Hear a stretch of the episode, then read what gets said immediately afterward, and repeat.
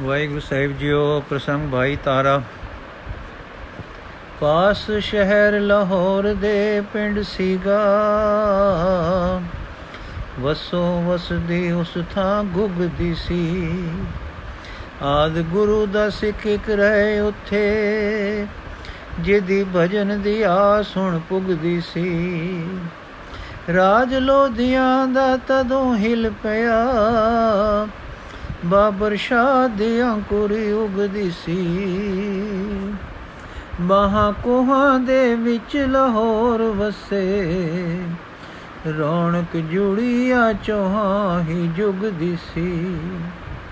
ਬਾਬਰ ਕਾਬਲੋਂ ਦਲਾਂ ਨੂੰ ਲਾਏ ਤੁਰਿਆ।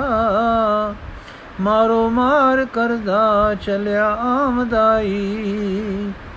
ਕਿਸੇ ਬਨਿਆ ਨਾਹੇ ਬੁਥਾੜ ਉਸ ਦਾ ਵਾਂਗ ਸ਼ੇਰ ਦੇ ਬਬਕਦਾ ਦਾਮਦਾਈ ਪਹੁੰਚਾ ਆਣ ਲਾਹੌਰ ਤੇ ਜੰਗ ਕੀਤਾ।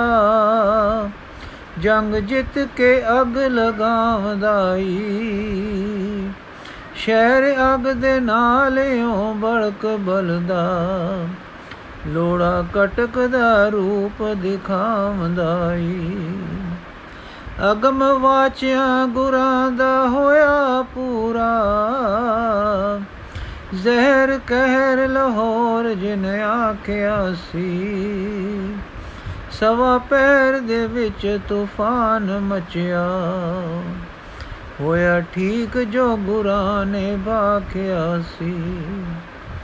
ਬਾਈ ਤਾਰੇ ਦੇ ਖਬਰ ਜਾ ਪਈ ਕੰਨੇ, ਦੁੱਖ ਜਗਤ ਹਟਾਉਣ ਨੂੰ ਚੱਲਿਆ ਏ ਕੰਬ ਗਿਆ ਕਲੇ ਜੜਾ ਸੁਣੀ ਪਰ ਲੋ, ਪਰ ਪੁਕਾਰ ਨੋ ਜਿਉ ਉਛਲਿਆ ਏ ਜਦੋਂ ਜਾਣ ਲਗਾ ਘਰੋਂ ਭੈਣ ਵਰਜੇ, ਆਖੇ ਜਾਨ ਅੰਬੜੀ ਜਾਇਆ ਵੇ ਵੀਰਾ ਛਾਲ ਨਾ ਮਾਰਵੇ ਭਟ ਬਲ ਦੇ ਅਸਾਂ ਵਾਸਦਾ ਰੱਬ ਦਾ ਪਾਇਆ ਵੇ ਬਾਬਰ ਵਾਣੀਆਂ ਫਿਰੀ ਲਾਹੌਰ ਉਤੇ। ਕਿਵੇਂ ਕਹਿਰ ਨਾ ਜਾਏ ਹਟਾਇਆ ਵੇ ਜਵਾਲਾ ਮੁਖੀ ਨੂੰ ਛਟਿਆ ਮਾਰਿਆ ਤੇ।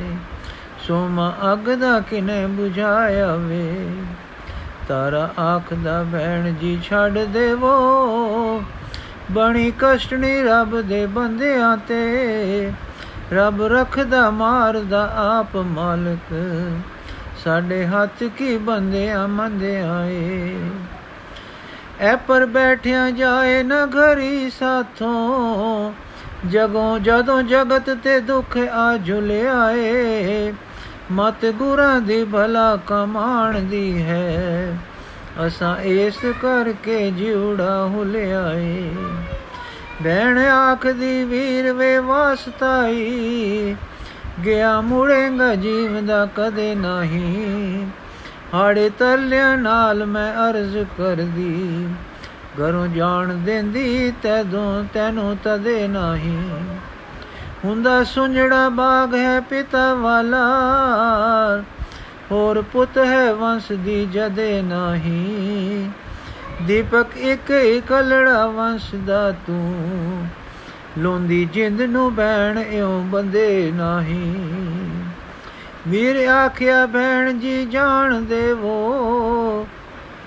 ਵੇਲਾ ਸੇਵ ਤੇ ਟਹਿਲ ਦਾ ਜਾਮਦਾ ਏ। ਮਰਨਾ ਦੇ ਨੇ ਅੰਤ ਨੂੰ ਬੈਣ ਮੇਰੀ। ਸਫਲ ਹੋਣ ਦਾ ਸਮਾਂ ਵਿਹਾਮਦਾ ਏ। ਇੱਕ ਦੋ ਜਾਂ ਚੋਂ ਦੀ ਰੱਖਿਆ ਜੇ, ਕਰ ਸਕਾ ਆਨੰਦ ਤਾਂ ਆਵਦਾ ਏ। ਨਾਨਕ ਗੁਰੂ ਦਾ ਸਿੱਖ ਸਦਾ ਬਹਿਣੇ, ਦੁੱਖ ਦੇਖ ਕੇ ਰਿਆ ਨ ਜਾਵਦਾ ਏ। ਬਹਿਣ ਆਖਿਆ ਮਾਪਿਆ ਜਾਇਆ ਵੇ ਤੇਰੇ ਬਿਨਾ ਸੰਸਾਰ ਅੰਧੇਰ ਵੀਰਾ ਅਮਾ ਰੋਂਦੜੀ ਬਹਿਣ ਕੁਰਲਾਵਦੀ ਨੂੰ ਛੱਡ ਜਾ ਨ ਸਾਧ ਦਲੇਰ ਵੀਰਾ। ਸਭੋ ਕੁਛ ਹੈ ਲਬਦਾ ਜਗ ਉਤੇ, ਮਾਪੇ ਜਾਇਆ ਵੀਰ ਇੱਕ ਵੇਰ ਵੀਰਾ। ਆਸਾ ਤੋੜ ਨ ਬੈਣ ਤੇ ਮਾਉ ਸੰਦੀ ਪਾਸਾ ਦਿਨਾਂ ਦਾ ਉਲਟ ਨਾ ਫੇਰ ਵੀਰਾ। ਤਾਰਾ।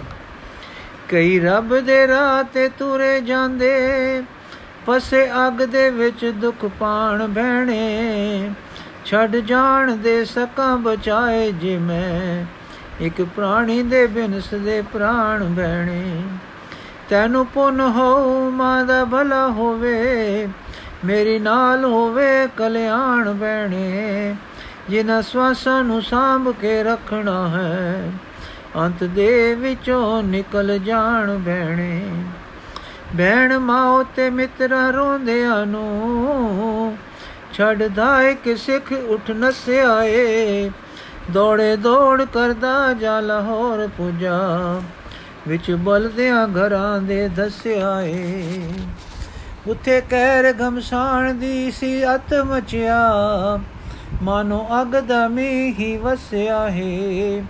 ਹਾਹਾਕਾਰ ਦੁਧਾਰ ਖੁਰਾਮ ਮਚਿਆ। ਦਿਲ ਪੱਥਰਾਂ ਵਾਲਾ ਵੀ ਖਸਿਆ ਹੈ ਬਾਈ ਤਾਰੇ ਨੇ ਉੱਠ ਕੇ ਵਾਲਾਈ ਕਈ ਘਰਾਂ ਦੇ ਅੰਦਰੇ ਜਾਮਦਾ ਏ। ਬਾਲ ਬਚੜੇ ਅੱਗ ਦੇ ਵਿੱਚ ਘੇਰੇ। ਚੁੱਕ ਮੋਢਿਆਂ ਬਾਹਰ ਲੈ ਆਉਂਦਾ ਏ। ਕੋਈ ਤੀਵੀਆਂ ਆਪਣੇ ਚੁੱਕ ਕੰਦੇ। ਬਲਦੇ ਘਰਾਂ ਤੋਂ ਕੱਢ ਬਚਾਉਂਦਾ ਏ। ਕਈਆਂ ਬੁੱਲਿਆਂ ਭਟਕਿਆਂ ਦੂ ਲਿਆਵੇ ਬਾਹੋਂ ਪਕੜ ਕੇ ਫਸ, ਰਸਤੜੇ ਪਾਉਂਦਾ ਏ।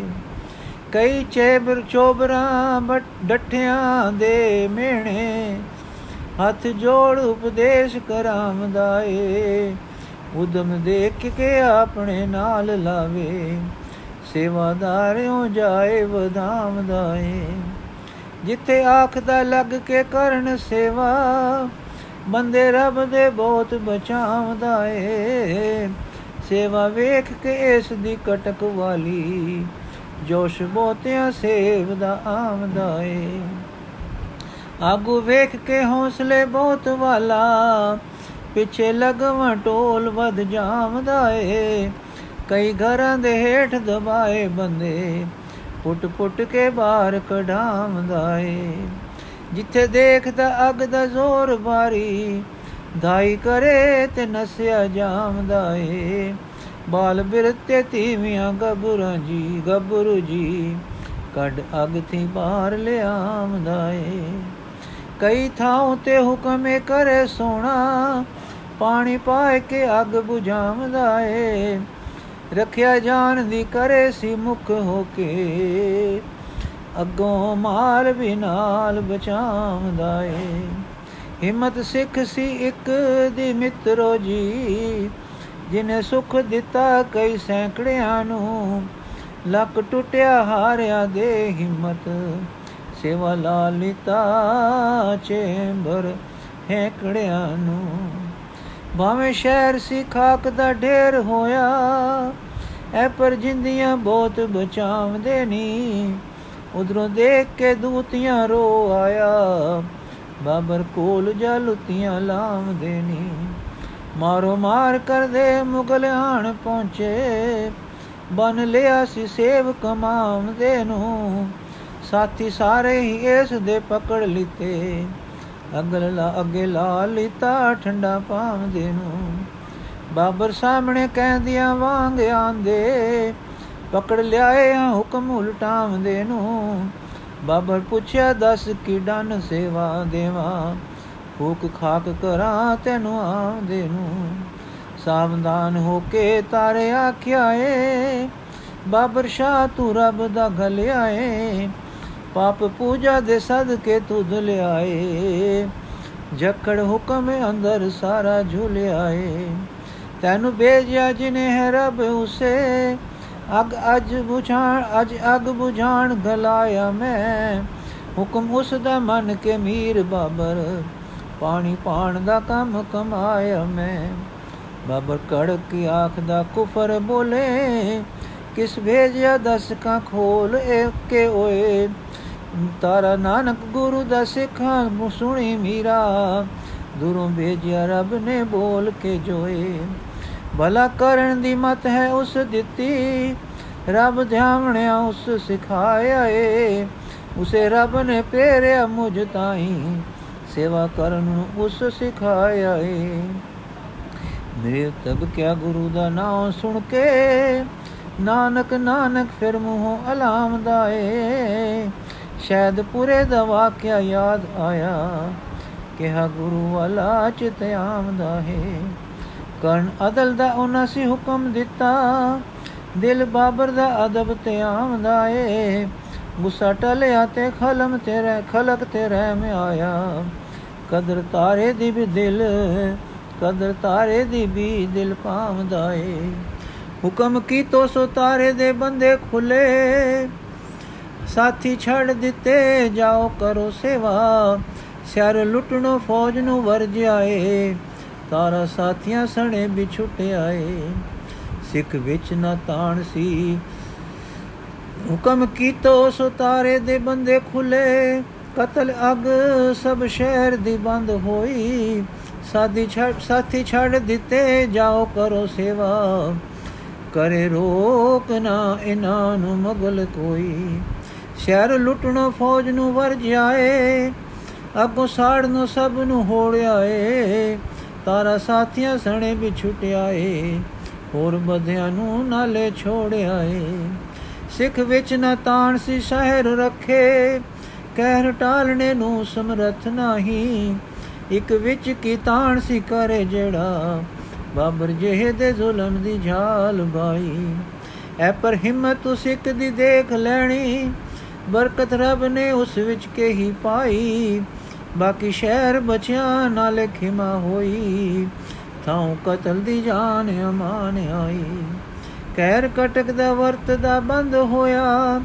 ਲੁੱਟ ਮਾਫ ਹੋਈ, ਅਗ ਬੰਦ ਹੋਈ। ਸੱਚੇ ਦਿਲੋਂ ਕੀਤੀ ਗਾਲ ਨਿੱਕੀ ਜਹੀ। ਚਾਰ ਚੰਦ ਲਗੇ, ਚਾਰ ਚੰਦ ਹੋਈ। ਜਾਨਾ ਕਈ ਬੱਚੀਆਂ ਦਿਲ ਸ਼ਾਦ ਹੋਏ। ਕਈ ਨਿਕਲ ਆਏ ਵਿੱਚੋਂ ਮੌਤ ਫਾਹੀ। ਦਕ ਵਜ ਚੁਫੇਰੜੇ ਗਈ ਉਸ ਦੀ ਬਾਈ ਤਾਰੇ ਨੇ ਕਸ਼ਟਾਂ ਦੀ ਪੰਡ ਲਾਹੀ। ਜੀਵਨ ਪਿਆਰਿਓ ਸਿੱਖਦਾ ਹੋਏ ਐਸਾ। ਕਰੇ ਸੇਵ ਤੇ ਰਹਿਤ ਹੰਕਾਰ ਹੋਵੇ। ਰੱਖੇ ਕਾਮ ਨ ਕੁਝ ਨ ਪੁੰਨ ਦਿਓ। ਗੁਰੂ ਸੇਵ ਜਾਣੇ ਜੇ ਉਪਕਾਰ ਹੋਵੇ। ਰਾਜ ਜੋਗ ਕਮਾਏ ਕੇ ਧਰਮ ਪਾਲੇ, ਨਾਮ ਜਪੇ ਤੇ ਸਦਾ ਲਿਵਧਾਰ ਹੋਵੇ। ਕਮ ਉਸ ਦੇ ਕਰਨ ਉਪਦੇਸ਼ ਸੱਚੇ, ਗਿਆਨ ਉਸ ਦਾ ਭਲੇ ਹੀ ਕਾਰ ਹੋਵੇ।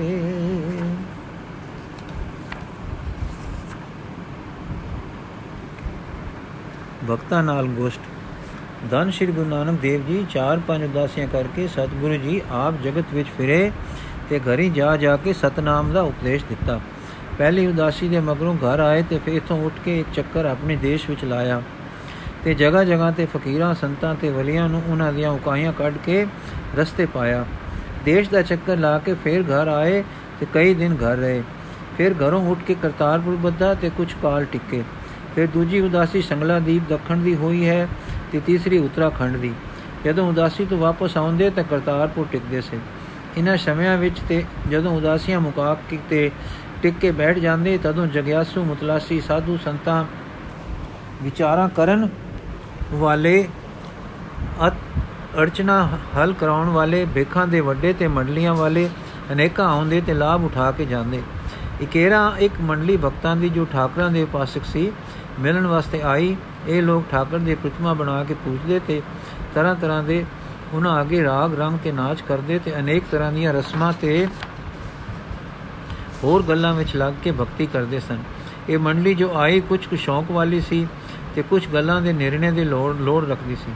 ਸ੍ਰੀ ਗੁਰੂ ਜੀ ਪਾਸ ਆ ਕੇ ਕੁਝ ਦਿਨ ਟਿੱਕੇ ਰਹੇ ਤੇ ਆਪਣੇ ਰਾਹੇ ਟੁਰਦੇ ਰਹੇ।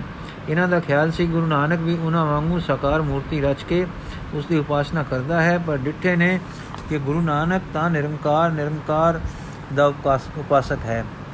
ਫਿਰ ਡਿੱਠੇ ਨੇ, ਡਿੱਠੋ ਨੇ ਕਿ ਪਰਮ ਅਤੀਤ ਹੈ, ਅਰ ਪਰਮ ਪ੍ਰਸੰਨ ਤਾਂ ਅਚਜ ਹੋਏ ਕਿ ਰੂਪ ਰੇਖ ਤੋਂ ਨਿਆਰੇ ਦੀ ਭਗਤੀ ਕੀਕੂ ਸਿਰੇ ਚਾੜੀ ਨੇ ਤੇ ਦਿਸਦਾ ਹੈ ਕਿ ਪੂਰਨ ਪੁਰਖ ਹੈ, ਤਾਂ ਤੇ ਸੰਕਾ ਨਿਵਰਤ ਕਰਨੀਆਂ ਚਾਹੀਏ।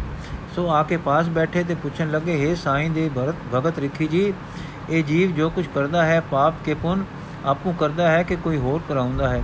ਇਸ ਦਾ ਪ੍ਰੇਰਕ ਕੌਣ ਹੈ? ਇਹ ਪ੍ਰਤੱਖ ਹੈ ਕਿ ਮਾਇਆ ਦੇ ਮਗਰ ਲੱਗੇ ਰਹਿੰਦਾ ਹੈ।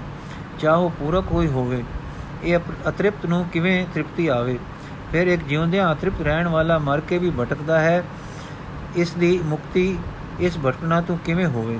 ਸ੍ਰੀ ਗੁਰੂ ਜੀ, ਦੇਖੋ ਭਾਈ ਭਗਤ ਜਨੋ ਧਨ, ਦੌਲਤ, ਇਸਤਰੀ ਆਦ ਦੇਖ ਕੇ ਤਨ ਦੀ ਸੁੰਦਰਤਾ ਤੇ ਬਲਕਾਰ ਤੱਕ ਕੇ ਜੀਵ ਦੇ ਅੰਦਰ ਅਭਿਮਾਨ ਹੁੰਦਾ ਹੈ। ਅਭਿਮਾਨ ਦੇ ਦੋ ਰੂਪ ਹਨ। ਇੱਕ ਜੋ ਸ਼ੈ ਪ੍ਰਾਪਤ ਹੈ, ਉਸ ਦਾ ਮਾਨ ਅਤੇ ਨਾਲ ਹੀ ਇਹ ਇੱਛਾ ਕਿ ਇਹ ਬਣੇ ਰਹਿਣ। ਤੇ ਦੂਜਾ ਜਿਨ੍ਹਾਂ ਨੂੰ ਇਹ ਪ੍ਰਾਪਤ ਨਹੀਂ, ਉਹਨਾਂ ਦੇ ਉਹ ਅੰਦਰ ਟੋਟਾ ਅਤੇ ਨਾਲ ਇਹ ਇੱਛਾ ਕਿ ਕਿਵੇਂ ਇਹ ਪ੍ਰਾਪਤ ਹੋਣ। ਇਹ ਅਭਿਮਾਨ ਦਾ ਪੁੱਠਾ ਪਾਸਾ ਹੈ। ਇਹ ਇੱਛਾ ਇਹ ਸਰੀਰ ਵਿੱਚ ਬੈਠੇ ਮਨ ਨੂੰ ਹੁੰਦੀ ਹੈ। ਮਨ ਦਾ ਮੂਲ ਹੈ ਹਉਮੈ। ਮਨ ਦੇਖਦਾ ਹੈ ਤੇ ਲੁਭਿਤ ਹੁੰਦਾ ਹੈ। ਮਨ ਵਿੱਚ ਇੱਛਾ ਉਪਜਦੀ ਹੈ। ਮਾਨੋ ਮਨ ਇੱਛਾ ਨੂੰ ਪ੍ਰਾਪਤੀ ਵਾਸਤੇ ਆਖਦਾ ਹੈ। ਕਿਵੇਂ ਆਖਦਾ ਹੈ? ਪਾਪ ਤੇ ਪੁੰਨ ਤੇ ਦੇ ਦੋ ਬੋਲੀਆਂ ਵਿੱਚ। ਕਿਵੇਂ ਲੈ ਲਾਂ? ਇਹ ਤਾਂ ਹੁੰਦੀ ਹੈ ਇੱਛਾ। ਪਾਪ ਨਾਲ ਲੈ ਕੇ ਪੁੰਨ ਨਾਲ ਲੈ ਇਹ ਮਨ ਇੱਛਾ ਨੂੰ ਰਾਹ ਦੱਸਦਾ ਹੈ।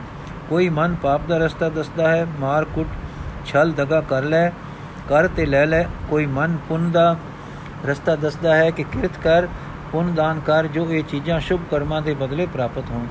ਸੋ ਪਾਪ ਪੁੰਨ ਦੀ ਪ੍ਰੇਰਕ ਮਨਸਾ ਇੱਛਾ ਹੈ ਤੇ ਇੱਛਾ ਦਾ ਮੂਲ ਹੈ ਹਉ।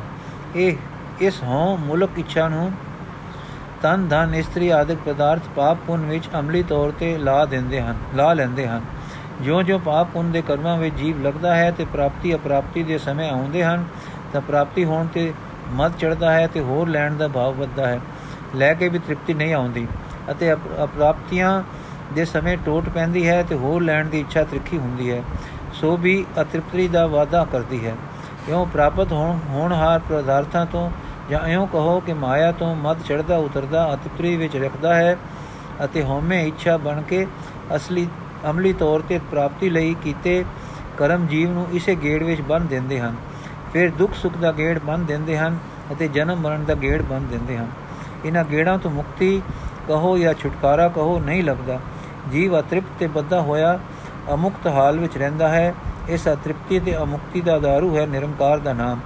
ਉਹ ਸਦਾ ਥਿਰ ਸੱਚੇ ਕਰਤਾਰ ਦਾ ਮਨ ਨੂੰ ਪਿਆਰੇ ਨਾਲ ਪਿਆਰੇ ਲੱਗ ਜਾਣਾ ਤੇ ਪਿਆਰੇ ਲੱਗਦੇ ਰਹਿਣਾ ਸਦੀਵ ਇਹ ਹੈ ਉਸ ਦੇ ਨਾਮ ਰਾਧਨ ਦਾ ਫਲ। ਅਰਥਾਤ ਨਿਰੰਕਾਰ ਦੇ ਨਾਮ ਸਿਮਰਨ ਨਾਲ ਉਸ ਦਾ ਪਿਆਰ ਅੰਦਰ ਪੁੜ ਜਾਂਦਾ ਹੈ, ਉਹ ਸਦਾ ਥਿਰ ਹੈ, ਸੋ ਇਉਂ ਉਸ ਨਾਲ ਰਹਿੰਦਾ ਹੈ ਸਦਾ। ਜਿਨ੍ਹਾਂ ਪਦਾਰਥਾਂ ਵਿੱਚ ਖਚਿਤ ਹੋਈਦਾ ਹੈ, ਉਹ ਨਾਲ ਨਹੀਂ ਜਾਂਦੇ। ਜਦ ਸਰੀਰ ਨਾਲ ਨਹੀਂ ਜਾਂਦਾ, ਤਦ ਪਦਾਰਥਾਂ ਨੇ ਕੀ ਜਾਣਾ ਹੋਇਆ? ਜਿਨ੍ਹਾਂ ਪਦਾਰਥਾਂ ਨੂੰ ਪਾ ਕੇ ਭੋਗ ਵਿਲਾਸ ਵਿੱਚ ਰਚੀਦਾ ਹੈ, ਤੇ ਰਸ ਮਾਣੀਦੇ ਹਨ। ਤੇ ਮਨ ਲਈਦਾ ਹੈ ਕਿ ਇਹ ਖੁਸ਼ੀਆਂ ਦੇ ਦਾਤੇ ਹਨ। ਉਹ ਮੰਨਣਹਾਰ ਸਰੀਰ ਸਮੇਤ ਇੱਥੇ ਹੀ ਰਹਿ ਜਾਂਦੇ ਹਨ। ਮਰਨ ਪਿੱਛੋਂ ਇਸ ਦੇ ਧਨ ਨੂੰ ਤਾਂ ਲੋਕੀ ਸਾਂਭ ਲੈਂਦੇ ਹਨ ਤੇ ਸਰੀਰ ਜਿਸ ਵਿੱਚ ਆਪਣਤ ਮੰਨੀ ਹੁੰਦੀ ਹੈ, ਹੋਈ ਹੁੰਦੀ ਹੈ ਸੋ ਆ ਮਿੱਟੀ ਦੀ ਢੇਰੀ ਹੋ ਜਾਂਦਾ ਹੈ। ਮਾਨੋ ਇਸ ਦਾ ਸਾਰਾ ਪਸਾਰਾ ਹੀ ਮਿੱਟੀ ਵਿੱਚ ਰਲ ਜਾਂਦਾ ਹੈ। ਮਿੱਤਰ ਕੁਟੰਬ ਆਦ ਸਭ ਅੰਤ ਖਾਕ ਨਾਲ ਰਲ ਜਾਂਦਾ ਹੈ। ਪਰ ਇਹਨਾਂ ਪਦਾਰਥਾਂ ਦੇ ਸੰਚਣ ਵਿੱਚ ਤੇ ਇਹਨਾਂ ਤੋਂ ਪ੍ਰਾਪਤ ਕੀਤੇ ਭੋਗਾਂ ਵਿੱਚ ਜੋ ਮੈਲ ਜੀਵ ਨੂੰ ਲੱਗ ਜਾਂਦੀ ਹੈ, ਉਹ ਨਹੀਂ ਉਤਰਦੀ। ਜੇ ਪਾਣੀ ਵਿੱਚ ਮੈਲ ਪ੍ਰਵੇਸ਼ ਕਰ ਜਾਵੇ ਤਾਂ ਜਿੱਧਰ ਜਿੱਧਰ ਵਗ ਕੇ ਪਾਣੀ ਜਾਂਦਾ ਹੈ ਮੈਲ ਨਾਲ ਨਾਲ ਜਾਂਦੀ ਹੈ। ਇਹ ਮੈਲ ਜੀਵ ਨੂੰ ਸੁਖੀ ਨਹੀਂ ਹੋਣ ਦਿੰਦੀ। ਇਹ ਮੈਲ ਕਿਸੇ ਹੋਰ ਉਪਾਅ ਨਾਲ ਨਹੀਂ ਉਤਰਦੀ। ਇਸ ਦੇ ਉਤਰਨ ਦਾ ਕਾਰੀ ਉਪਾਅ ਸ਼ਬਦ ਦੀ ਕਮਾਈ ਹੈ, ਜਿਸ ਨਾਲ ਨਿਰਮਲਤਾ ਹੁੰਦੀ ਹੈ, ਕਿਉਂਕਿ ਇਸ ਨਾਲ ਜੀਵ ਪਰਮ ਪਵਿੱਤਰ ਪਰਮਾਤਮਾ ਦੇ ਸੰਗ ਵਿੱਚ ਸਦੀਵ ਕਾਲ ਵਸਣ ਲੱਗ ਜਾਂਦਾ ਹੈ। ਭਗਤ ਜਨ ਇਹ ਸੁਣ ਕੇ ਸ਼ਬਦ ਨਾਲ ਮੈਲ ਉਤਰਦੀ ਹੈ, ਪ੍ਰਸੰਨ ਹੋਏ। ਉਹਨਾਂ ਦੇ ਅੰਦਰ ਜਦੋਂ ਉਹਨਾਂ ਨੇ ਆਪਣੇ ਪ੍ਰਸ਼ਨ ਕੀਤੇ ਪ੍ਰਸ਼ਨ ਕੀਤੇ ਕੋਈ ਪੁੱਛ ਸੀ ਕਿ ਸਤਗੁਰੂ ਜੀ ਦਾ ਪ੍ਰਤਾਵਾ ਲੈਣਾ ਸੀ। ਇਹ ਗੱਲ ਉਹੀ ਜਾਣਨ ਕਿਉਂਕਿ ਐਸੇ ਪ੍ਰਸ਼ਨ ਉਹਨਾਂ ਆਪਣੇ ਗ੍ਰੰਥਾਂ ਵਿੱਚ ਪੜ੍ਹੇ ਸੁਣੇ ਹੋਏ ਸਨ। ਪਰ ਜੋ ਉੱਤਰ ਮਿਲਿਆ, ਸੋ ਬਹੁਤ ਉੱਚਾ ਸੀ, ਜਿਸ ਵਿੱਚ ਸਮਝ ਦੇ ਪਹਿਲੂ ਤੋਂ ਉਹਨਾਂ ਦਾ ਘਰ ਪੂਰਾ ਹੋ ਗਿਆ ਸੀ। ਪਰ ਸ਼ਬਦ ਦਾਰੂ ਹੈ ਅਤ੍ਰਿਪਤੀ ਤੇ ਅਮੁਕਤੀ ਦਾ। ਇਹ ਗੱਲ ਸੁਣ ਕੇ ਉਹਨਾਂ ਨੇ ਆਪਣੇ ਨਾਚ ਰੰਗ ਦੀ ਵਿਸ਼ੇਸ਼ ਵਿਧੀ ਬਾਸ ਆਈ, ਜੋ ਉਹਨਾਂ ਵਿੱਚ ਇੱਕ ਖੇਲ ਮਾਤਰ ਰਹਿ ਗਿਆ ਹੋਇਆ ਸੀ। ਸੋ ਉਹਨਾਂ ਨੇ ਨਿਰਸੰਸੇ ਹੋਣ ਲਈ ਪ੍ਰਸ਼ਨ ਕੀਤਾ हे ਗੁਰੂ ਜੀ, ਆਪ ਦਾ ਵਾਕ ਸਤ ਹੈ। ਆਪਨੇ ਇੱਛਾ ਨੂੰ ਜੋ ਹੋਂ ਤੋਂ ਉਪਜਦੀ ਦੱਸਿਆ ਹੈ, ਬਹੁਤ ਉੱਚਾ ਵਿਚਾਰ ਹੈ। ਜੋ दारू ਆਪਨੇ ਸ਼ਬਦ ਦੱਸਿਆ, ਸੋ ਤਾਂ ਸਾਡੇ ਵਿੱਚ ਗੀਤ ਨਾਦ ਤੇ ਨਾਚ ਦੇ ਰੂਪ ਵਿੱਚ ਪ੍ਰਵਿਰਤ ਹੈ ਹੀ। ਇਸ ਤੋਂ ਛੁੱਟ ਕੋਈ ਹੋਰ ਕਰਨੀ ਕ੍ਰਿਤ ਤਾਂ ਆਪ ਦੇ ਮਾਰਗ ਵਿੱਚ ਪ੍ਰਮਾਣ ਨਹੀਂ ਹੈ। ਇਹ ਸੁਣ ਕੇ ਰਸਿਕ ਬੈਰਾਗੀ ਗੁਰੂ ਜੀ ਬੋਲੇ, ਸੁਣੋ ਭਾਈ ਭਗਤ ਜਨੋ ਜਿਨ੍ਹਾਂ ਕਰਮਾਂ ਕਰਕੇ ਤ੍ਰੈ ਗੁਣਾਂ ਦੀ ਉਤਪਤੀ ਹੋਵੇ, ਉਹ ਕਰਮ ਨਿਰੰਕਾਰ ਕਰਤਾਰ ਪੁਰਖ ਤੋਂ ਦੂਰ ਲੈ ਜਾਂਦੇ ਹਨ। ਸੋ ਤ੍ਰੈ ਗੁਣਾ ਕਰਕੇ ਜੀਵ ਉਪਜਦੇ ਬਿਨਸਦੇ ਰਹਿੰਦੇ ਹੋਣੇ ਹਨ, ਰਹਿੰਦੇ ਹੋਣੇ ਹੋਏ। ਜਿਨ੍ਹਾਂ ਗੀਤਾਂ ਦੇ ਗਾਇਨ ਦਾ, ਜਿਨ੍ਹਾਂ ਆਲਾਪ ਆਦ ਨਾਦਾਂ ਦਾ ਇਲਾਪਣ ਦਾ, ਜਿਨ੍ਹਾਂ ਤਾਲ ਸੰਯੁਕਤ ਨਾਚ ਨ੍ਰਿਤਯ ਦਾ ਤੁਸੀਂ ਇਸ਼ਾਰਾ ਸ਼ਬਦ ਕਰਕੇ ਕਰ ਰਹੇ ਹੋ, ਉਹ ਜੋ ਤਿੰਨਾਂ ਗੁਣਾ ਵਿੱਚ ਪਰਵਿਤ ਕਰਦੇ ਹਨ, ਤਾਂ ਉਹ ਵੀ ਗੂੜੇ ਹਨ। ਕਿਉਂ ਜੋ ਦੁਐਤ ਵਿੱਚ ਹਨ? ਨਿਰੰਕਾਲ ਨਾਲ ਦੂਤੀਆਂ ਭਾਵ, ਜੋ ਜੀਵ ਦੇ ਅੰਦਰ ਵਿਆਪ ਰਿਹਾ ਹੈ, ਉਹ ਖੋਟੀ ਮਤੀ ਹੈ, ਉਹ ਅਗਿਆਨ ਹੈ। ਅਗਿਆਨ ਜਿੱਥੇ ਹੈ, ਪੀੜਾ ਹੈ, ਸਭ ਦੁੱਖਾਂ ਦਾ, ਸਭ ਪੀੜਾਂ ਦਾ ਮੂਲ ਅਗਿਆਨ ਹੈ, ਜੋ ਸਾਈ ਨਾਲ ਦੁਐਤ ਪਾਈ ਰੱਖਦਾ ਹੈ। ਦੁਐਤ ਨਾਚ ਮਾਤਰ ਨਾਲ, ਗਾਇਨ ਗੀਤ ਮਾਤਰ ਨਾਲ, ਨਾਦ ਮਾਤਰ ਨਾਲ ਦੂਰ ਨਹੀਂ ਹੁੰਦੀ। ਉਹ ਗਿਆਨ ਨਾਲ ਦੂਰ ਹੁੰਦੀ ਹੈ ਤੇ ਗਿਆਨ ਤੇ ਸਫਲ ਗਿਆਨ ਮਨ ਦੇ ਜਾਣਨ ਮਾਤਰ ਨਾਲ ਨਹੀਂ, ਪਰ ਕਰਤਾਰ ਦੇ ਗੁਣ ਗਾਇਨ ਨਾਲ, ਉਸ ਨਾਲ ਸੱਚਮੁੱਚ ਦਾ ਮਿਲਣ ਸਤਮੁੱਚ ਸਤਮੁੱਚ ਜਾ ਮਿਲਣ ਨਾਲ ਪ੍ਰਾਪਤ ਹੁੰਦਾ ਹੈ।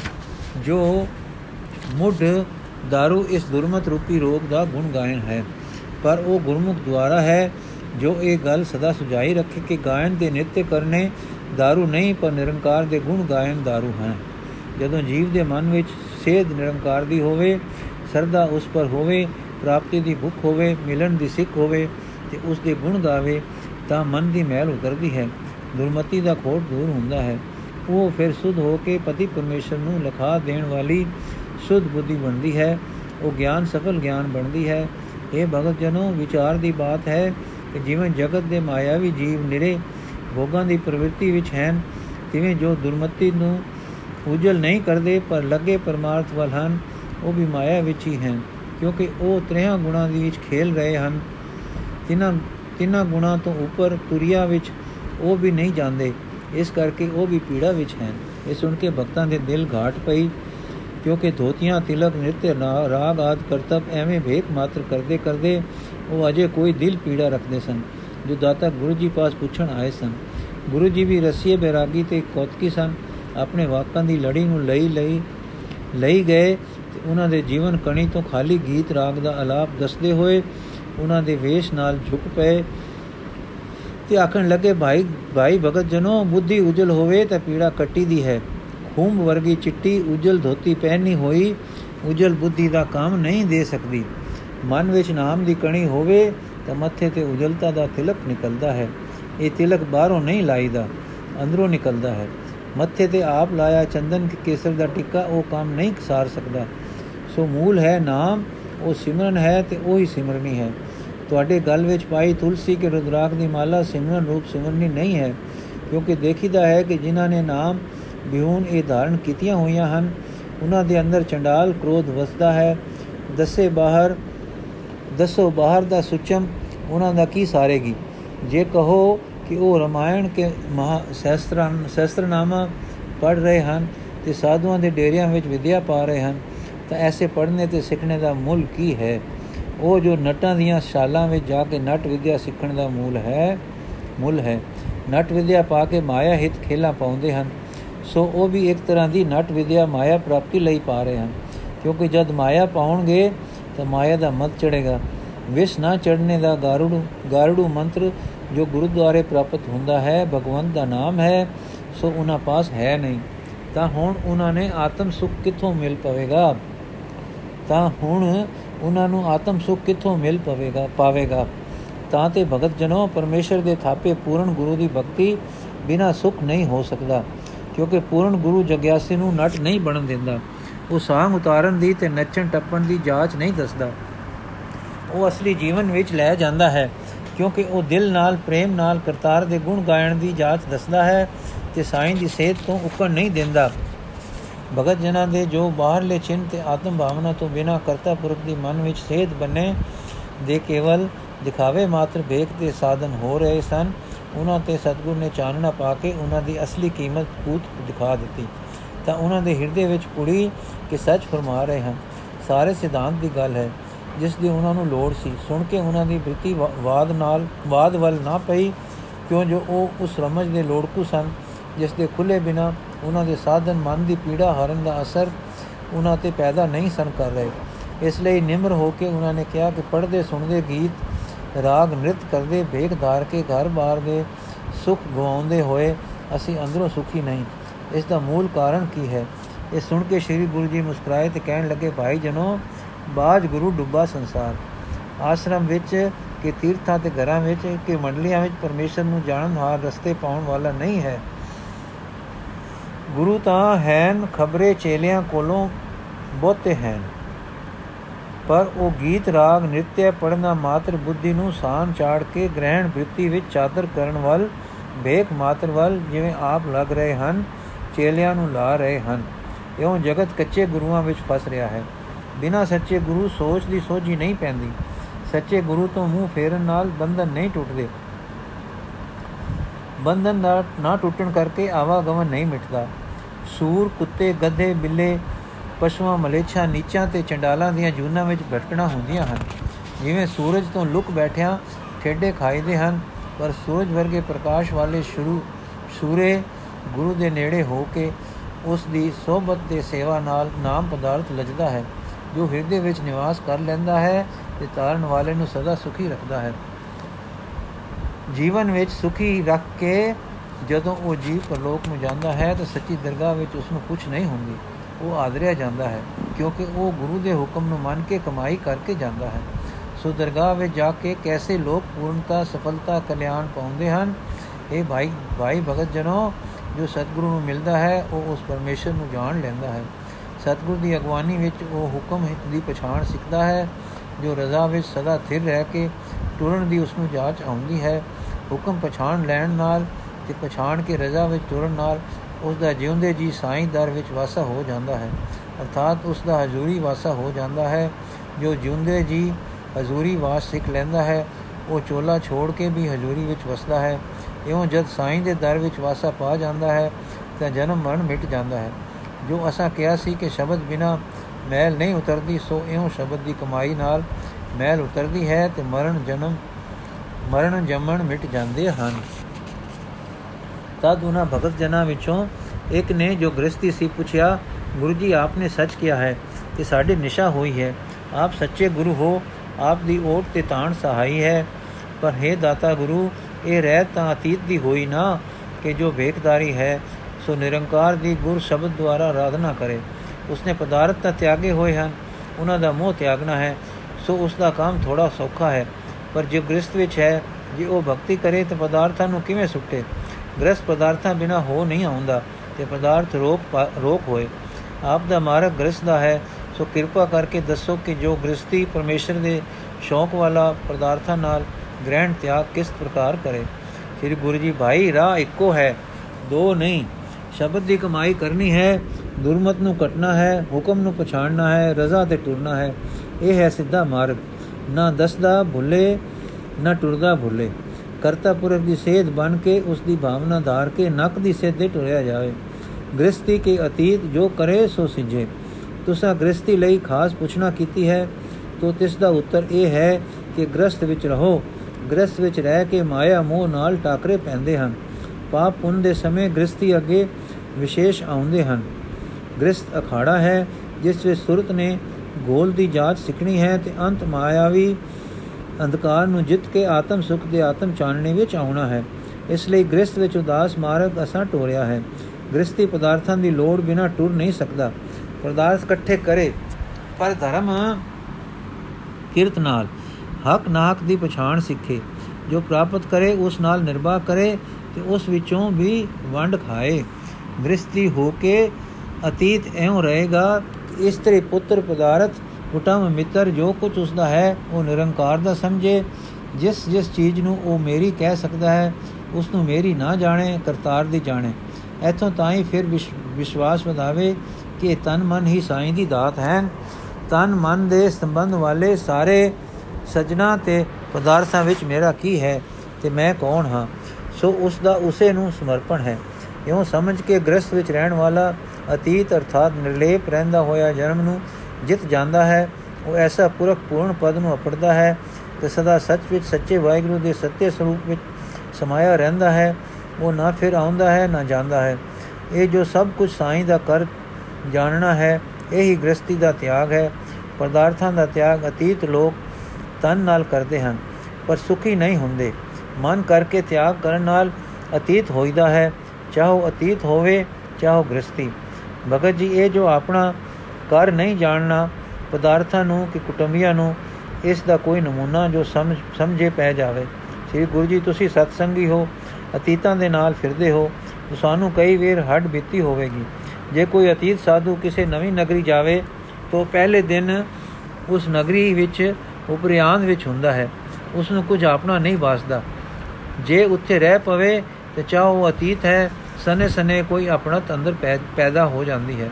ਇਸ ਤਰ੍ਹਾਂ ਜਦ ਆਪਣੇ ਪਦਾਰਥਾਂ ਕੇ ਪੁਰਖਾਂ ਨੂੰ ਰੱਬ ਦੀ ਰੱਬ ਜੀ ਦੇ ਜਾਣ ਲਿਆ ਉਹਨਾਂ ਵਿੱਚ ਇੱਕ ਬੇਮਲੂਮ ਉਪਰਿਆਨ ਪ੍ਰਤੀਤ ਹੋ ਆਉਂਦੀ ਹੈ। ਉਹ ਉਪਰਿਆਨ ਜਦ ਉਹੀ ਸਾਈਂ ਦੇ ਸਮਝਿੰਦੇ ਹਨ, ਤਾਂ ਦਿਲਗੀਰੀ ਦੇ ਰੰਗ ਤੇ ਰੰਗ ਦੀ ਨਹੀਂ ਹੁੰਦੀ। ਮੈਲ ਵਾਲੀ ਪਕੜ ਤੋਂ ਸਾਫ਼ ਹੋਣ ਕਰਕੇ ਸੁਖਦਾਈ ਲੱਗਦੀ ਹੈ। ਤੇ ਵਰਤਾਰੇ ਵਿੱਚ ਐ ਆਉਂਦੀ ਹੈ ਕਿ ਉਹਨਾਂ ਤੋਂ ਸੁਖ ਲੈਣ ਦੀ ਯਾਚਨਾ ਘਟ-ਘਟ ਕੇ ਹਟ ਜਾਂਦੀ ਹੈ ਤੇ ਸੁਖ ਦੇਣ ਦਾ ਮੱਧਮ ਚਾਉ ਅੰਦਰ ਪ੍ਰਵੇਸ਼ ਕਰ ਜਾਂਦਾ ਹੈ। ਉਹਨਾਂ ਵਿੱਚੋਂ ਕੋਈ ਬਿਨਸੇ ਜਾਂ ਕੋਈ ਸਹਿ ਖੁਸ਼ ਜਾਵੇ ਤਾਂ ਪੀੜ ਦੀ ਝਰਨਾਟ ਨਹੀਂ ਪੈਂਦੀ ਜਾਂ ਮੱਧਮ ਜਈ ਰੋ ਲੰਗ ਲੰਗ ਕੇ ਦੂਰ ਹੋ ਜਾਂਦੀ ਹੈ। ਇਹ ਸਾਧ ਜਨੋ ਸਭ ਕੁਝ ਸਾਈਂ ਦਾ ਜਾਣਨ ਤੇ ਸਾਡਾ ਤੋਂ ਜਾਣਨ ਤੋਂ ਸਾਡਾ ਭਾਵ ਦਿਲਗਿਰੀ ਉਦਾਸੀ ਨਿਮੋ ਜਾਣੀ ਨਹੀਂ। ਪਰ ਵਿਰਾਗ ਭਰਿਆ ਚਾਉ ਹੈ। ਜਿਵੇਂ ਹਰ ਜੀਵ ਲੈ ਕੇ ਖੁਸ਼ ਹੁੰਦਾ ਹੈ, ਪਰ ਧੀ ਪੁੱਤ ਨੂੰ ਦੇ ਕੇ ਖੁਸ਼ੀ ਹੁੰਦਾ ਹੈ ਜਾਂ ਪਿਤਾ ਨੂੰ ਸਮਰਪਣ ਕਰਕੇ ਖੁਸ਼ ਹੁੰਦਾ ਹੈ। ਇਸ ਤਰ੍ਹਾਂ ਪਰਮ ਉੱਚੇ ਤੇ ਸੁੱਚੇ ਭਾਵ ਵਿੱਚ ਜਦ ਸਭ ਕੁਝ ਵਾਹਿਗੁਰੂ ਦਾ ਜਾਣ ਕੇ ਮਨ ਵਿੱਚ ਉਸ ਦਾ ਸਮਝੀਂਦਾ ਹੈ ਜਾਂ ਉਸ ਨੂੰ ਅਰਪਣ ਕਰੀਦਾ ਹੈ, ਤਾਂ ਮਨ ਵਿੱਚ ਦੇਣ ਦਾ ਚਾਉ ਆਪਣੇ ਆਪੇ ਵਿੱਚ ਇੱਕ ਨਿਰਮਲ ਚਾਉ ਹੁੰਦਾ ਹੈ। ਨਾਲ ਅੰਦਰ ਨਾਮ ਹੁੰਦਾ ਹੈ। ਨਾਮ ਦਾ ਅਸਰ ਸਾਈਂ ਨਾਲ ਨਿਰੰਤਰ ਮੇਲ ਹੁੰਦਾ ਹੈ। ਸਾਈਂ ਦਾ ਰੂਪ ਆਨੰਦ ਹੈ। ਸੋ ਅਨੰਦ ਸਰੂਪ ਨਾਲ ਮਿਲੇ ਰਹਾ ਤੇ ਉਸ ਨੂੰ ਸਭ ਕੁਝ ਅਰ, ਸਮਰਪਣ ਦੇ ਭਾਵ ਵਿੱਚ ਰਹਾ। ਜੀਵ ਆਨੰਦ ਵਿੱਚ ਰਹਿੰਦਾ ਹੈ। ਪੂਰੇ ਤੇ ਸੂਰੇ ਗੁਰੂ ਨਾਨਕ ਦੇਵ ਜੀ ਦਾ ਇਹ ਉਪਦੇਸ਼ ਸੁਣ ਕੇ ਉਹ ਸਾਰੇ ਭਗਤ ਗੁਰੂ ਕੇ ਸਿੱਖ ਹੋਏ। ਜਨਮ ਸਾਖੀ ਵਿੱਚ ਲਿਖਿਆ ਹੈ, ਤਾਂ ਇਹ ਸੁਣ ਕਰ ਉਹ ਭਗਤ ਜਨ, ਸਭ ਸ੍ਰੀ ਗੁਰੂ ਜੀ ਕੀ ਚਰਨੀ ਆਏ ਲੱਗੇ ਅਤੇ ਆਖਿਓ ਨੇ हे ਗੁਰੂ ਜੀ, ਤੁਮ ਧਨ ਹੋ ਅਤੇ ਧਨ ਆਪ ਦਾ ਦਰਸ਼ਨ ਹੈ। हे ਭਗਵਾਨ ਜੀ, ਸਾਨੂੰ ਵੀ ਆਪਣੀ ਚਰਨੀ ਲਾਵੋ ਜੀ। ਆਪ ਮਿਹਰਬਾਨੀ ਕਰਕੇ ਨਾਮ ਦੇਵੋ ਜੀ। ਤਾਂ ਸ੍ਰੀ ਗੁਰੂ ਜੀ ਕਹਿਆ ਸੁਣੋ, ਪਰਮੇਸ਼ਰ ਜੀ ਦੇ ਪਿਆਰਿਓ ਤੁਸੀਂ ਵੀ ਸ੍ਰੀ ਵਾਹਿਗੁਰੂ ਜੀ ਦਾ ਸਿਮਰਨ ਕਰੋ ਜੀ ਤਾਂ ਤੁਹਾਡਾ ਭਲਾ ਹੋਵੇਗਾ ਤਾਂ ਉਹ ਜਗਤ ਸ੍ਰੀ ਗੁਰੂ ਜੀ ਕੇ ਸਿੱਖ ਉਹ ਭਗਤ ਸ੍ਰੀ ਗੁਰੂ ਜੀ ਕੇ ਸਿੱਖ ਹੋਏ ਲਗੇ ਸਤਨਾਮ का ਜਾਪ ਕਰਨ ਅੰਤ ਕੋ ਪਰਮ ਗਤੀ ਕੋ ਪ੍ਰਾਪਤ ਹੋਏ ਸ੍ਰੀ ਗੁਰੂ ਬਾਬਾ ਜੀ ਉਥੋਂ ਚੱਲਦੇ ਰਹੇ ਵਾਹਿਗੁਰੂ ਜੀ ਕਾ ਖਾਲਸਾ ਵਾਹਿਗੁਰੂ ਜੀ ਕੀ ਫਤਿਹ ਚੌਥੀ ਉਦਾਸੀ ਸੰਪੂਰਨ ਹੋਈ ਅਗਲੀ ਪੰਜਵੀਂ ਉਦਾਸੀ ਕੱਲ ਤੋਂ ਪੜਾਂਗੇ ਵਾਹਿਗੁਰੂ ਜੀ ਕਾ ਖਾਲਸਾ ਵਾਹਿਗੁਰੂ ਜੀ ਕੀ ਫਤਿਹ